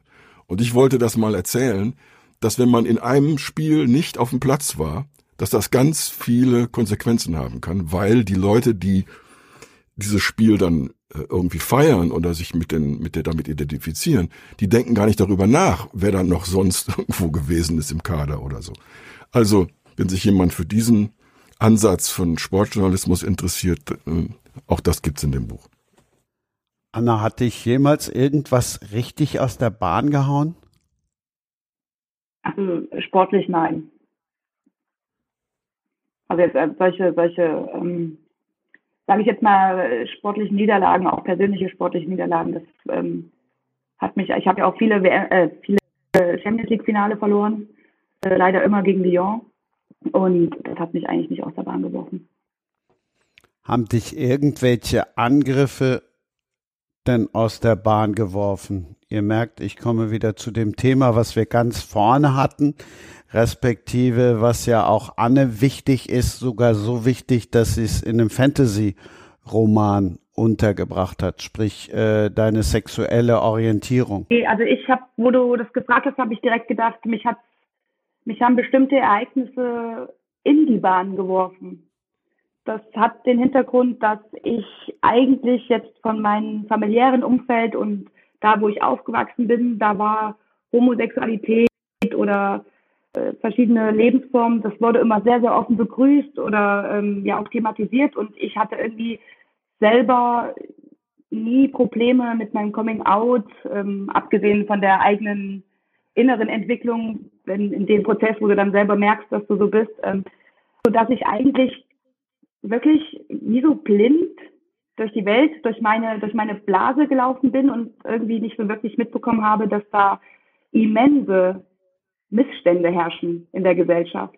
Und erst, wo mir über Instagram verschiedene Homosexuelle geschrieben haben, dass sie das gut finden, dass ich so offen bin, weil sie eben nicht so offen sein können wegen und so weiter und so fort, bin ich eigentlich in die Bahn gekommen und habe dann wirklich angefangen, ja, da das, das, das vorzuleben und da irgendwie Mut zu machen.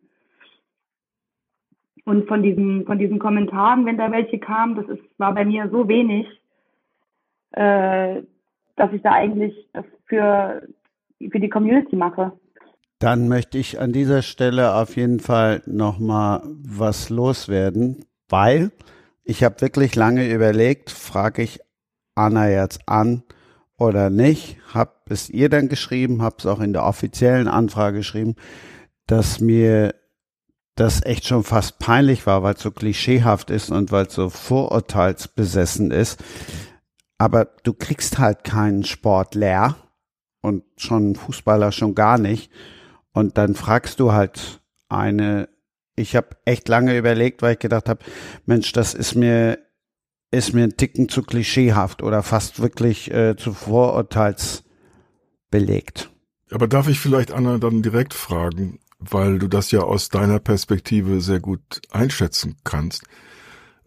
In, Im Frauensport hat sich das, ich weiß nicht, ob normalisiert schon das richtige Wort ist, vielleicht sind wir noch nicht so weit, aber wir gehen ganz deutlich in die Richtung. Äh, oder verselbstständigt oder ver, nee, das ist selbstverständlicher geworden, so muss ich sagen.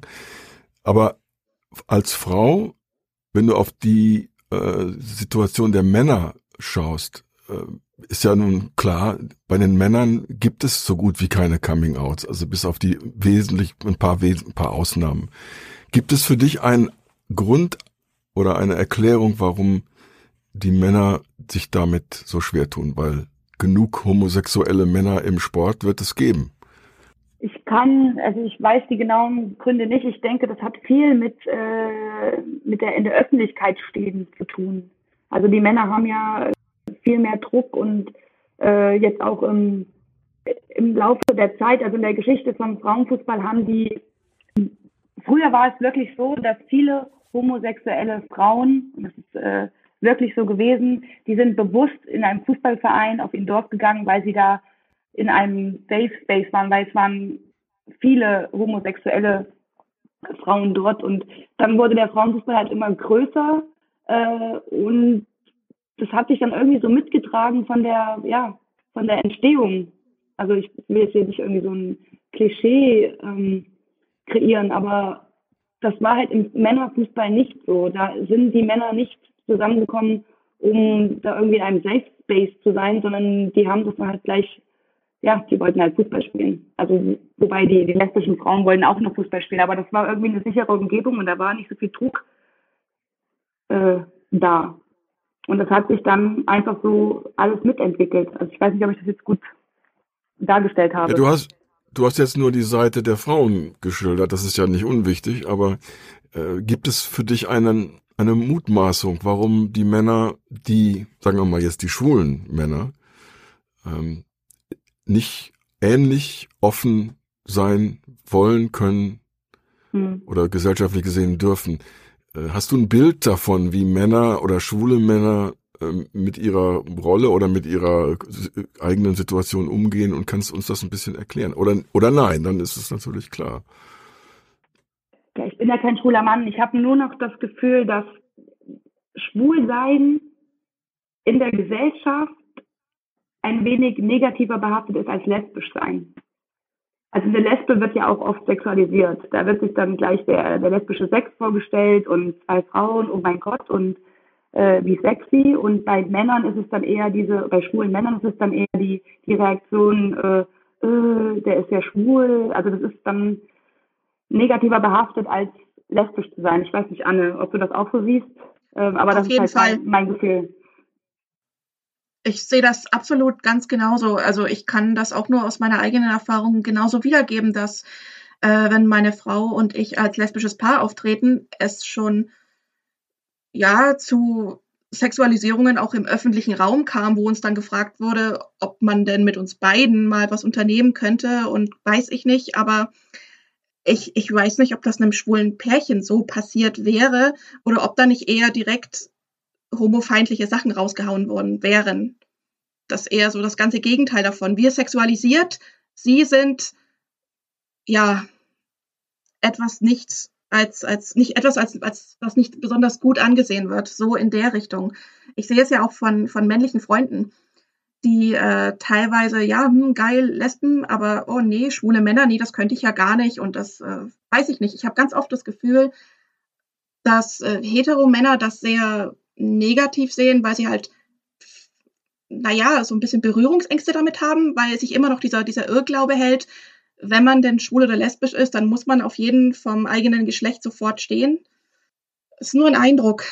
Ganz natürlich kann ich es auch nicht nachvollziehen, weil es ist, wie äh, Anna gesagt hat, wir sind halt keine schwulen Männer. Nein, das stimmt. Ähm, bin auch keiner. Äh, insofern bin ich auch draußen. Ähm, aber gleichzeitig kenne ich halt hier in den USA relativ viele Szenen, also Scenes, also Bereiche, in denen man, ja, wir alle sehr selbstverständlich inzwischen mit schwulen Männern und schwulen Paaren und so mit, also miteinander umgehen. Wir, das ist kein Thema an sich, ja, im, im, im Alltag äh, so wie ich ihn hier kenne, ne? Medien, ähm, bisschen auch in die Ecke, also wo viele schwule Männer äh, sich aktiv betätigen, so wie Design und Architektur und äh, Mode und solche, solche Sachen. Ähm, das ist da alles irgendwie, da sind wir schon viel weiter. Ne? Die Frage ist wirklich nur, und da sind wir alle jetzt Hypothetiker, äh, was ist mit den schwulen Männern im Sport?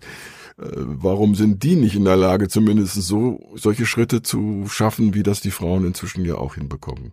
Ähm, ich habe das noch die These, dass ja vor allen Dingen Fußball ist ja der Sport, der männliche Sport, da wird gefeitet, äh, es geht um Stärke zeigen und der schwule Mann ist ja nach wie vor immer noch als, ja, ich sag jetzt mal, als, als Tunte wird er ja beschimpft, also ähm, zu weich, zu feminin und das passte natürlich vor allen Dingen auch mit den mit dem üblich mit der üblichen Fankultur von Fußball passt natürlich dieses Männerbild oder diese dieses Bild wie ein schwuler Mann ja angeblich in deren Köpfen ist, passt ja nicht mit der Sportart zusammen. Sprich, ein, ein, ein schwuler Mann oder ein schwuler Fußballer ist dann in den Augen der Fans nicht mehr Mann genug, um äh, Fußball spielen zu können und kriegt dann halt dementsprechend ein bisschen Hate ab. Das könnte halt auch noch eine, eine These sein. Also wir haben ja vorhin schon gesprochen darüber, so ich will das jetzt mal vereinfachen, aber ich weiß, dass es nicht ganz leicht ist. Also welche Faktoren spielen eine Rolle bei der Entwicklung von Gesellschaft? Ne? Also ich hatte dann so, so ein bisschen diese politische Dimension mit reingebracht und dass man sich zusammentun muss und so weiter. Also was sicherlich fehlt äh, im Männersport, äh, obwohl es Andeutungen dafür gibt, ist so diese unterstützende Seite, das Willkommen heißen. Ähm, es gibt klare Bekenntnisse, zum Beispiel in Amerika von mindestens der NBA und auch von an, ein paar anderen Ligen, dass man gerne helfen möchte, wenn Männer äh, Coming Out äh, überlegen. Aber es, ich glaube, das ist auch ein Teil des Problems, ne, dass die Organisationsstruktur dahinter in dem kommerziellen organisierten Sport nicht kräftig genug hilft. Sehe ich auch so. Also ich sehe das auch so, dass da dieses Willkommenheißen äh, in der Männerfußballwelt ist nicht so ausgeprägt wie bei den wie bei den äh, Fußballerinnen. Ähm, das könnte auch noch ein Grund sein, ja.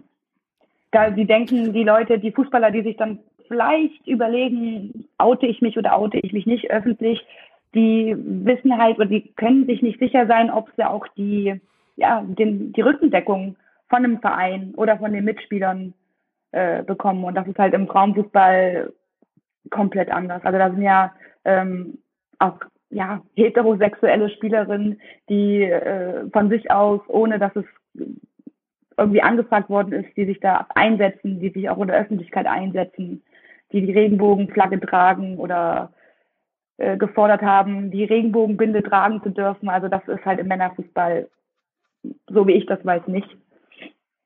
Es gibt übrigens noch eine Parallele. Ähm, das ist die Depressionsdimension von dem, wie Sportler ähm, unter der, also Depression unter den Sportlern, Hochleistungssportler leiden könnten. Teilweise eventuell sogar verursacht durch Verletzungen des Gehirns zum Beispiel. Was sehr, was noch immer nicht sehr gut untersucht ist. Also es kann gut sein, dass man im Fußball auch deshalb unter Depressionen leidet, weil man zu oft mit dem Kopf gegen den Kopf von jemand anderen oder den Ellbogen oder gegen den Torpfosten oder sonst was geknallt ist und dass dann sich also über im Laufe der Zeit Veränderungen im Gehirn abspielen, die unter anderem Depressionssymptome schaffen können. Aber der Umgang mit Depressionen, ich meine, es gibt dann diese großen Momente, also ähm, der Torwart Enke äh, in Hannover ne, nimmt sich das Leben und dann ist ein ganzes Stadion voll und der DFB-Präsident hält eine Rede und alle sagen also, ja, das ist ja schlimm und so weiter. Und ähm, ja, äh, wirklich viel mehr passiert dann doch nicht. Also es gibt so Versuche. Auch das ist so ein Bereich, wo Männersport im Grunde sehr empathiefrei ist. Ist das ein Problem, äh, Anna? Also die Empathielosigkeit von, von Män Männersport? Ja, wenn du es so ausdrückst, auf jeden Fall. Also, aber ich setze das immer wieder in meinem Kopf damit in Verbindung, dass ja der, der, der Fußball, der Männerfußball so mit, mit ja, mit diesen, mit dieser Stärke und dieses, ich bin unverletzbar und ich bin so mental so stark und ich bin ein Held, äh, wie du das ja vorhin mit diesem, mit deinem, mit dem Zitat, mit der Mythologie ähm, beschreibst. Und da hat halt Schwäche keinen Platz und äh, da fehlt dann auch wahrscheinlich die Empathie und ich sehe es genauso, dass äh, manchmal große Vorfälle passieren und danach werden bei zigtausend Spielen Schweigeminuten abgehalten, große Reden werden geschwungen, aber es ist halt nichts Nachhaltiges da. Ja, das ist auch meine Auffälligkeit. Also es ist auch das, was mir aufgefallen ist. Ne? Also die Organisationen in, im Sport, die wir kennen und die wir analysieren und die ich auch immer versuche zu beschreiben, sind vielleicht gar nicht so tolle äh, Konstruktionen, um uns in unserem heutigen gesellschaftlichen Alltag wirklich weiterzuhelfen. Ähm, das auch, was du angesprochen hast mit den, mit den Verletzungen, also jetzt abgesehen von den Kopfverletzungen, aber was es für einen Sportler manchmal psychisch bedeutet, äh, sich verletzt zu haben, ähm, das wird auch komplett missachtet. Also das ist ja teilweise manchmal auch wie ein Trauma. Ähm, und da wird meiner Meinung nach von dem, was ich weiß, überhaupt kein Fokus drauf gelegt. Wenn du verletzt bist, machst, wirst du operiert, danach gehst du in die Reha, ähm, arbeitest äh, an deinem Comeback, aber einen großen äh, irgendwie so, so, so einen Anteil, einen großen Anteil an einem Psychologen vielleicht oder sowas. Das wird ja nicht gestellt. Und das ist noch ein super interessantes Thema, dass da die Verletzten sind dann weg von der, von der, vom Trainingsplatz und vom, vom Spielfeld. Und wenn sie wieder da sind, sind sie wieder da und dann müssen sie selber dafür sorgen, dass sie dann halt wieder so da sind, äh, wie sie weggegangen sind, also in dem Leistungsniveau. Und was da jetzt in der Zwischenzeit mit dem Kopf passiert ist, das ist Wahnsinn. Also dass es da gar nicht, dass da gar kein Fokus oder ja, wie du auch sagst, Empathie ähm, gezeigt wird. Anne, haben ja? es Künstler da dann leichter? Inwiefern? Insofern, dass sie eben nicht, was Anaya sagt, das leuchtet mir auch ein, dass, dass, dass die Männer im Fußball so Heroen und immer stark und nie Schwäche zeigen. Und Künstler dürfen ja auch eine weichere Seite zeigen. Also bei einem Künstler wird es ja sogar hochgelobt, wenn man sagt, oh, guck mal, was für eine weiche Seite der hat. Naja, gut, das würde ich jetzt aber äh, ein bisschen differenzierter betrachten, so von wegen jetzt die Persönlichkeit äh, der kunstschaffenden Person im Vergleich zur Kunst. Ich finde, das ist äh, ein bisschen zweischneidiges Schwert. Man kann als Person sein, wenn man möchte, aber ich weiß halt nicht, ähm, wenn man es auf die Kunst bezieht, ist das nochmal eine ganz andere Ebene. Ich meinte jetzt, also für mich sind Autoren und Autorinnen auch Künstler Darauf meinte ich das bezogen. Also jetzt. Also darf ich vielleicht was ja, dazu hilf steuern? Mir, vielleicht hilft, hilft das. Aber hilft die Richtung ja. ist, also die Richtung ist Anne zum Nachdenken und zum Reden zu bringen. ähm, also ist sicher, ist sicherlich so, wir haben so einen bestimmten, äh, so, so ein Konzept von Kultur und wie Kultur entsteht. Und Sport gehört zwar heute viel stärker dazu, aber in der Urversion von unserem Kulturverständnis spielt Sport überhaupt keine Rolle. Also Sport kommt erst im 19. Jahrhundert so richtig rein ähm, und damit auch diese ganzen Ideal äh, besetzt, also diese, diese Idealbegriffe, die mit Sport verbunden werden. Also ich glaube, wir reden bei Kultur wirklich, egal mal von welcher Disziplin, von einer sehr viel ähm, historisch sehr viel länger wirkenden ähm, Ebene oder Kraft und Ausdrucksformen, die in unterschiedlicher Weise entwickelt haben und wo auch teilweise zum Beispiel das gar nicht unbedingt eine berufliche Komponente hat, sondern man ist halt engagiert und, und kreativ und möchte gerne sich artikulieren. Und ob das dann jemand anderem gefällt, ist dann einem auch egal. Im Sport geht das nicht so einfach. Ja. Wenn ich da kein Publikum habe, dann kann ich eigentlich einpacken, weil dann nimmt mich keiner wahr. Also ich versuchte das jetzt dir jetzt so nicht stichwortmäßig, aber so gedanklich irgendwie so zu servieren. Dass du, vielleicht kommst du mhm. darüber in da, zu deinen Gedanken. Also ich denke mal, gerade jetzt im Bereich ähm, Schreiben, ist es für mich jetzt beispielsweise als lesbische Frau einfacher, Aussagen zu treffen über äh, lesbische Inhalte. Ich finde halt, ähm, dass es da sehr viel Diskussionen in dem Bereich gibt, dass äh, Menschen halt auch fragen, na ja, wer darf was schreiben und so weiter und so fort. Ich denke aber im Endeffekt hat man es dann schon so ein bisschen leichter als im Bereich Sport. Ich denke, meine Gedanken auszudrücken, vor allem weil äh, ich ja im Endeffekt Anführungszeichen nur gelesen werden möchte, steht einfach an einem ganz anderen Maßstab. Das ist, wie Jürgen schon gesagt hat, sportliche Leistung, gut, das ist was vollkommen anderes. Ja, und es gibt auch, also ich weiß gar nicht, ob das Wort Subkultur so schön ist in diesem Kontext, weil wir ja doch sehr offen über sowas reden. Aber es hat eben auch schon jahrhundertelang sogenannte Subkulturen gegeben, in denen zum Beispiel Leute, die unangepasst waren, auf unterschiedliche Art und Weise, sei es nun was ihre Gender-Seite anging oder ihre, äh, ihre sexuellen äh, Lebenswünsche anging, äh, die haben sie trotzdem irgendwie ausgelebt, nur halt unterm Deckel. Ne? Und äh, natürlich teilweise in der Gefahr, ähm, auch geoutet, zwangsgeoutet zu werden oder sogar wie bei den Nazis im Konzentrationslager zu landen. Aber gegeben hat es das und die, die Selbstartikulation hat es auch gegeben und diese Menschen haben auch einander irgendwie gefunden. Dann hatten sie halt offiziell eine, weiß ich nicht, eine Hetero-Ehe und haben aber trotzdem ein Leben geführt, das äh, im Stillen irgendwie anders aussah. Ich glaube, das, das ist das, wovon ich spreche, dass wir also hier mehrere hundert Jahre an Kultur haben, in der wir das zwar vielleicht nicht gleich intensiv betrachtet haben und von außen auch betrachten wollten, aber es hat es gegeben. Also die Produktivität dieser Menschen hat stattgefunden. Man hat sicherlich schwule Komponisten und, und Schriftsteller in unserem Kanon. Ähm, Wobei ich das nicht im Detail weiß, aber ich, ich male mir das aus. Also ich denke, die Menschen waren auf jeden Fall da. Heutzutage Sichtbarkeit ist natürlich sehr viel stärker, einfach weil es in vielen Bereichen auch viel mehr anerkannt ist.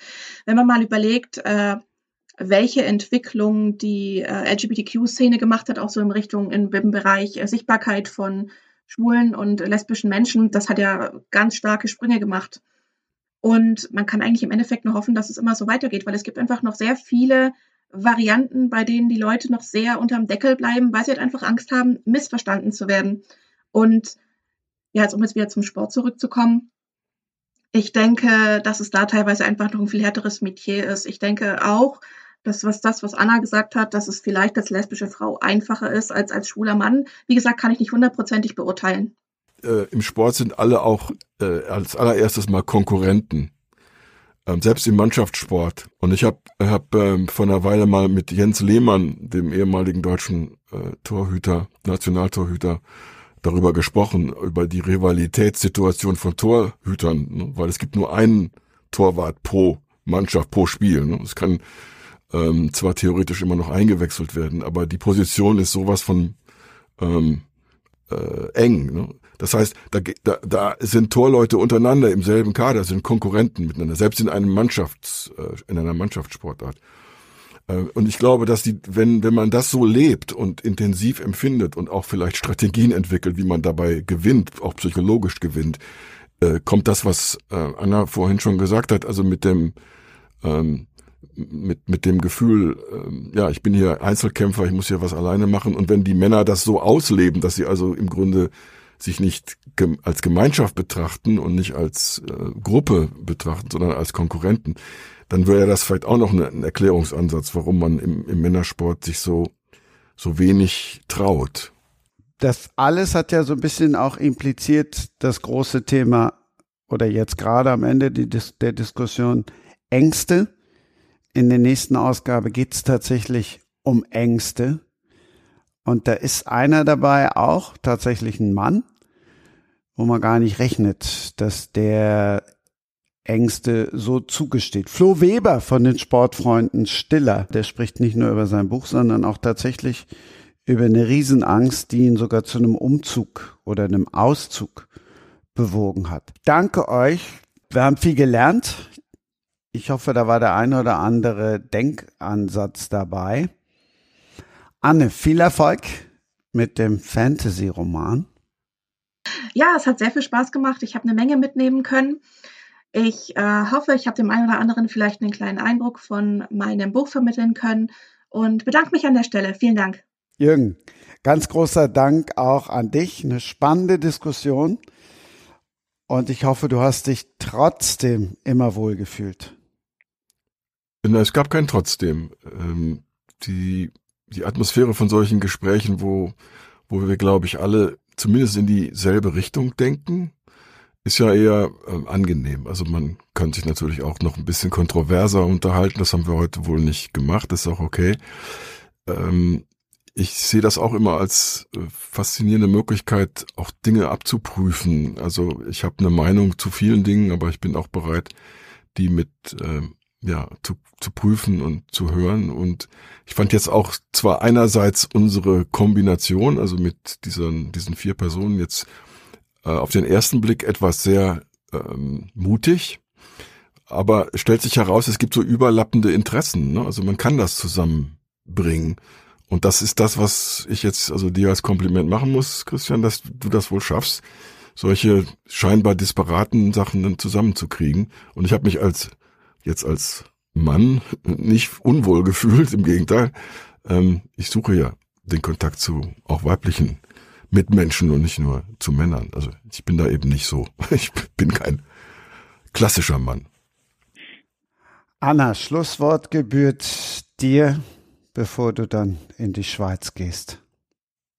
Ja, also ähm, ich fand, also erstmal Dankeschön auch und ich finde es halt jetzt super interessant, mit äh, zwei Autoren reden zu dürfen, auch so zwei unterschiedliche, unterschiedliche oder die in unterschiedliche Richtungen gehen. Und ähm, ja, ich fand es interessant, schön und ähm, bedanke mich bei dir.